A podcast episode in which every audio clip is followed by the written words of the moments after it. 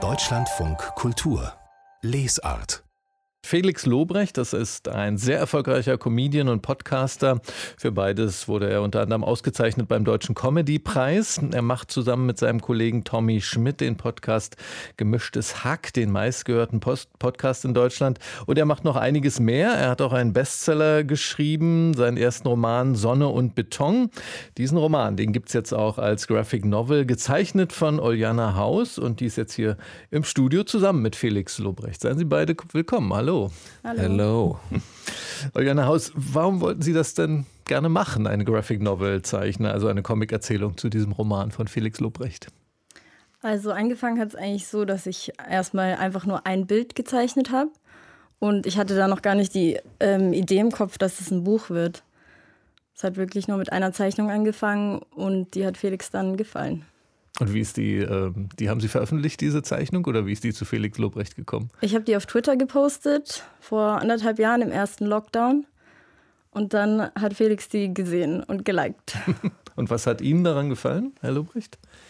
Äh, ich fand es primär einfach abgefahren. Ich kann mich äh, generell für, für Zeichnen und für gemalte Kunst total begeistern. Irgendwie, ich habe da mal totalen Respekt vor, weil ich das überhaupt nicht kann. Und äh, irgendwie ist mir, ich weiß gar nicht, ob du mich damals rein verlinkt hattest oder ob ich wirklich nur zufällig gesehen habe. Äh, ich habe es einfach gesehen, fand es cool und habe ihr dann, glaube ich, auch geschrieben, dass ich es cool finde. Und äh, sie so ein bisschen encouraged, einfach weiterzumachen, so aus Spaß, aber damals auch ohne irgendwie äh, Aspirations zu haben, daraus jetzt wirklich irgendwas, irgendwas zu machen. So. Ich fand es einfach so für mich selber als Fan dann cool mhm. mhm. irgendwie. Und dann hat sie weitergemalt und äh, es wurde halt auch wirklich nochmal deutlich besser. Der Style hat sich auch nochmal total verändert. Und dann irgendwann äh, fand ich es so gut, dass ich dann sofort meine, meine Verlegerin angerufen habe und ihr gesagt habe, wir müssen das irgendwie, wir müssen das irgendwie rausbringen. Mhm. So, das ist zu gut für Twitter. Verstehe fast alles, ehrlich gesagt. Und äh, ähm, Frau Haus, wie würden Sie denn beschreiben, in der Geschichte, die jetzt entstanden ist, das ist ja ähm, natürlich nur ein Teil des Romans, wie würden Sie beschreiben, worum es geht in dem Buch, wovon Sie da beide jetzt erzählen, in dieser Graphic Novel? Also die Graphic Novel ist eigentlich schon der ganze Roman, ähm, ist eigentlich der ganze Text drin. Da geht es um vier Jungs, einen Sommer in Neukölln und die versuchen dann irgendwie an Geld zu kommen, haben dann eine blöde Idee mhm. und setzen die dann um und geraten dann in Schwierigkeiten. Ich finde es witzig, dass du gerade einfach den Pressetext anders formuliert hast. Das waren meine Worte. Und der, weil Sie sagen, es ist eigentlich der, der ganze Roman, also es ist die ganze Grundidee des Romans, weil Sie, Herr Lobrecht, Sie mussten den Text ja wahrscheinlich schon äh, mächtig eindampfen. Das sind 220 Seiten Romantext. Ähm, was haben Sie da jetzt rauspräpariert als Erzählung für, den, für die Graphic Novel? Na, generell war ja eine Schwierigkeit für mich damals, als ich das Buch geschrieben habe, äh, ich war, bin ja, ich bin ja auch, ich habe jetzt zwei Bücher geschrieben oder so, aber ich fühle mich irgendwie selber nicht als Autor, also ich habe ja keine Ahnung davon, wie das geht.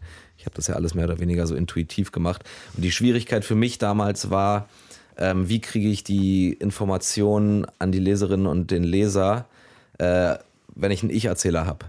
So, weil ich wollte, dass die Geschichte quasi sehr unmittelbar ist und wenig deskriptive Momente hat äh, weil, weil ich das unauthentisch finde, wenn ich Erzähler irgendwie irgendwas beschreibt, was er jeden Tag sieht. Dann mhm. denkt man sich so, mit wem redest du gerade? Ja, so, ja. Und ich habe das dann in dem Buch über Dialoge gelöst, dass ich quasi ich habe ja diese Figur Sanchez erfunden, die quasi neu dazukommt, weil Sanchez dann jemand ist, dem man die Sachen erklären kann, von denen ich will, dass der Leser sie weiß. Um das ganz kurz zu erklären, Sanchez ist auch ein Jugendlicher. Sanchez ist einer der Hauptfiguren, der quasi aus, äh, aus Marzahn-Hellersdorf nach Neukölln, die Gropiusstadt zieht. Mhm. Ähm, und dieses Problem hatten wir halt bei der Graphic Novel nicht mehr, dieses, wie kriegen wir die Informationen an den Leser, weil wir halt dieses äh, visuelle Moment da noch drin hatten. So, deshalb war das, also man konnte quasi alle deskriptiven Sachen rausfeuern. Ja, und dann ja. war, also das, das, Buch ist eh sehr dialoglastig und in der Graphic Novel sind dann quasi nur noch die Dialoge gelandet, mehr oder weniger.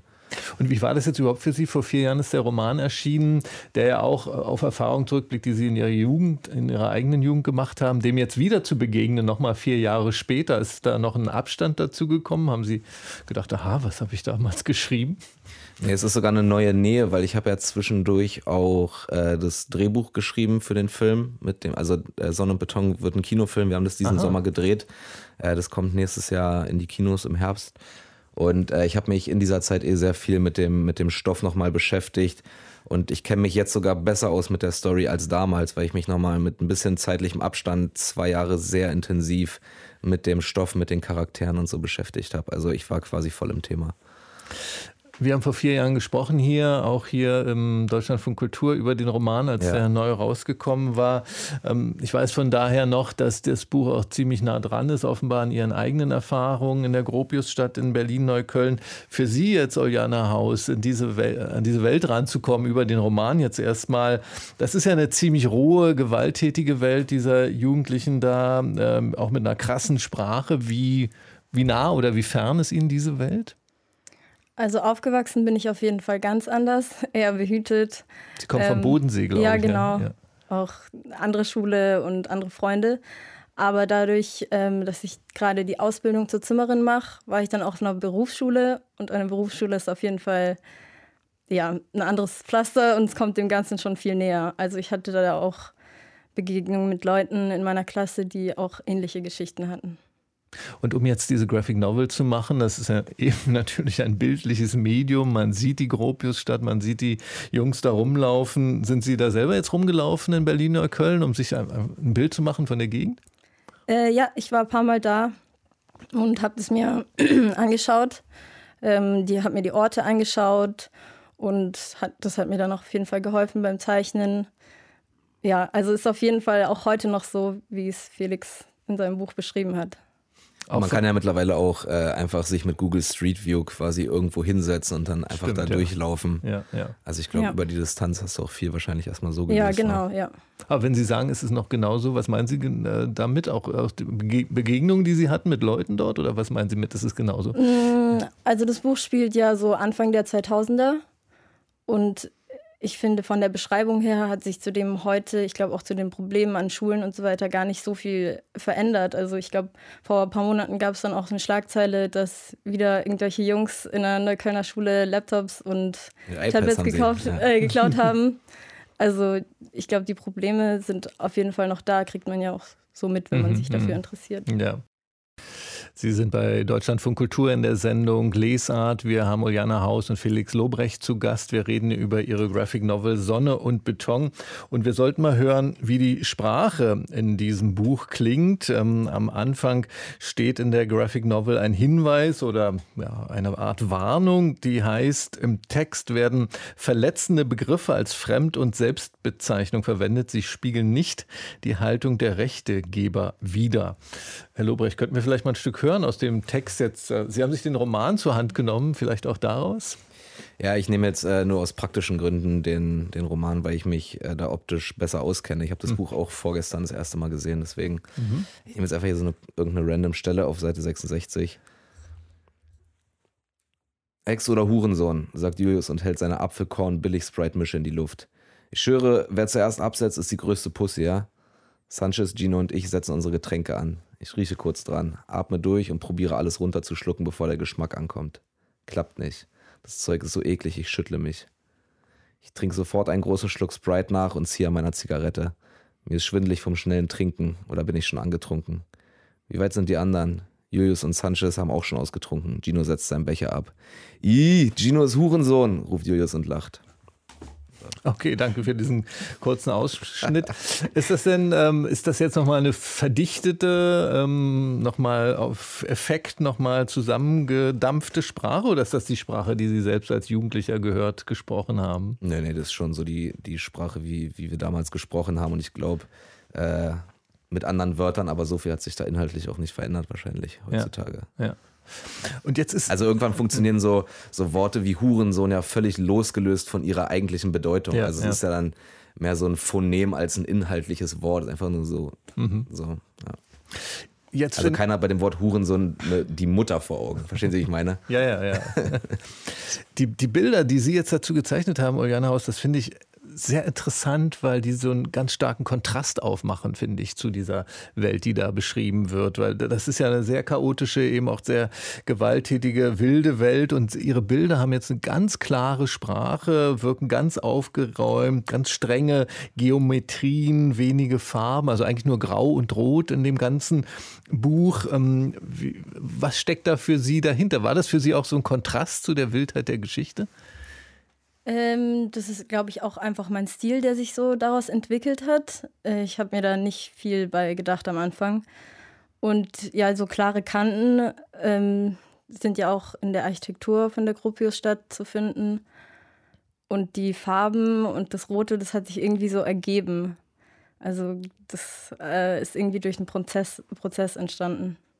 Gropiusstadt, müssen wir auch mal dazu sagen, ist so ein Neubaugebiet, äh, Plattenviertel würde man im Osten sagen, was in den die frühen 70er Jahren, glaube ich, entstanden ist in Berlin, große Sozialbau-Ecke. Ähm, ähm, was mir auch aufgefallen ist bei ihren Figuren, die haben ausnehmend schöne Gesichter, diese jungen Menschen, auch ganz schöne Lippen, die sind mir vor allem irgendwie ins, äh, in die Augen gefallen, äh, schöne Augen und dann ist eben auch da wieder dieser Kontrast, diese ganz schönen Gesichter und dann kommt diese super derbe Sprache daraus. Ähm, auch Ihr Stil oder gab es da einen Hintergrund für diese Art der Gesichtszeichnung?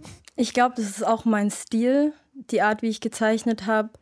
Und die Jungs, wie, so wie die aussehen, so habe ich mir die eben vorgestellt. Mhm. Und ähm, hatte dann verschiedene Vorlagen und so ist es dann irgendwie entstanden. Und was Interessanterweise übrigens, Fun Fact, äh, was Oljana überhaupt nicht wissen konnte, ähm, die oder einige der Hauptfiguren sehen obwohl sie einfach quasi mehr oder weniger einfach die Bilder gemalt hat, die sie selber am Kopf hatte, ja. sehen den Hauptdarstellern in der Romanverfilmung extremst ähnlich. also zufällig haben wir, haben wir wirklich ähnliche Leute gecastet optisch. Aha, also, aha. also wir haben einen, einen sehr schönen Film. Spaß. Und was würden Sie jetzt sagen, Herr Lobrecht, was, was machen diese Bilder jetzt mit Ihrer Geschichte? Oder wie nehmen Sie diese Bilder wahr? Nehmen Sie die auch als so einen Kontrast wahr zu dem, wovon Sie erzählen? Ähm, nee, nicht so wirklich. Also ich finde es total abgefahren, äh, die Gropius-Stadt einfach so gezeichnet zu sehen, weil es halt wirklich unglaublich akkurat ist. Also wenn man sich das Cover anguckt, äh, dieses, also die Häuser sehen halt wirklich eins zu eins so aus. Es sind jetzt nicht einfach so stereotype Blocks oder Hochhäuser, die mhm. Oljana da gemalt hat, sondern halt wirklich die Iconic Architektur aus der Gropius-Stadt. Das finde ich einfach so für mich einfach cool zu sehen. Ähm, und als und ansonsten kann ich das, das, das, das, die Graphic Novel auch eigentlich nur als Fan beurteilen, weil ich, wie gesagt, mich total begeistern kann für so schön gezeichnete, cool gemalte Sachen. Also ich habe da wirklich durchgeblättert. Ich meine, den Inhalt kenne ich natürlich in- und auswendig, aber wenn ich dann hier einfach so Szenen gemalt sehe, finde ich es einfach beeindruckend, wie so Bewegung und Stimmung und so gemalt ist. Also jetzt ja, so, ja. Weit, so weit gekommen, da auf einer Metaebene drüber nachzudenken, dass, dass die klaren Kanten jetzt im Kontrast zum Inhalt stehen. So, so weit bin ich noch gar nicht gekommen.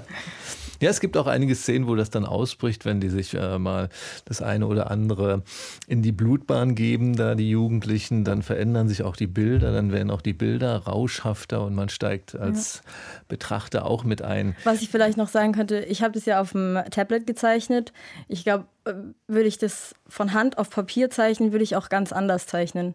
Mhm. Das ist schon auch eine, ja, irgendwie was, was dadurch entstanden ist dass es grafisch. Was wären da die Unterschiede? Wurde. Viel lockerer, ähm, der Stil, mehr Schraffuren. Ich weiß gar nicht, ich habe es nicht ausprobiert. Mhm. Jetzt haben Sie angefangen damit, Ihre erste Zusammenarbeit. Gibt es schon Pläne für weitere gemeinsame Projekte? Würde sich da irgendwas anbieten? Naja, meine, meine, meine Verlegerin oder unsere Verlegerin Ulrike Stenglin, die auch damals den Roman gemacht hat, äh, die hängt mir schon seit längerem im Nacken mit einem neuen Projekt. Äh, ich schulde auch noch ein Buch laut Vertrag. Vorschuss habe ich trotzdem schon bekommen. Danke dafür. äh, aber klar, Alter, also ich, ich finde das wirklich cool. Ich kannte das Format Graphic Novel so vorher nicht. Also ich dachte, also ich habe es, als ich das Ulrike damals gepitcht habe, habe ich gesagt, lass mal so einen Comic machen oder sowas. Aha. Ich wusste gar nicht, dass es das gibt.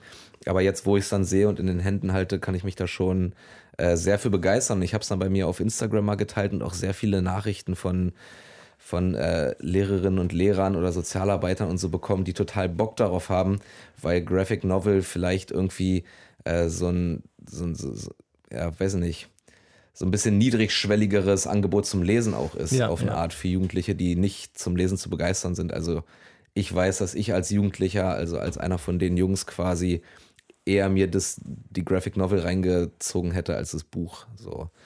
Und ich bin gerade am Schreiben von einem neuen Buch, aber das ist auch schon äh, sehr lange so. Ob sich das dann inhaltlich anbietet für so eine Graphic Novel, ist dann nochmal eine andere Frage. Aber mit der Zusammenarbeit mit Frau Haus kann ich nur Gutes berichten. Na, sehr schön. Jetzt wird dieses, dieses Buch ja auch erstmal da. Sonne und Beton erscheint am 25. Oktober im Verlag Hansa Blau, die Graphic Novel von Flix Lobrecht und Uljana Haus. Ich danke Ihnen beiden sehr für den Besuch hier bei uns. Ja, danke für Ihre Dankeschön. Zeit.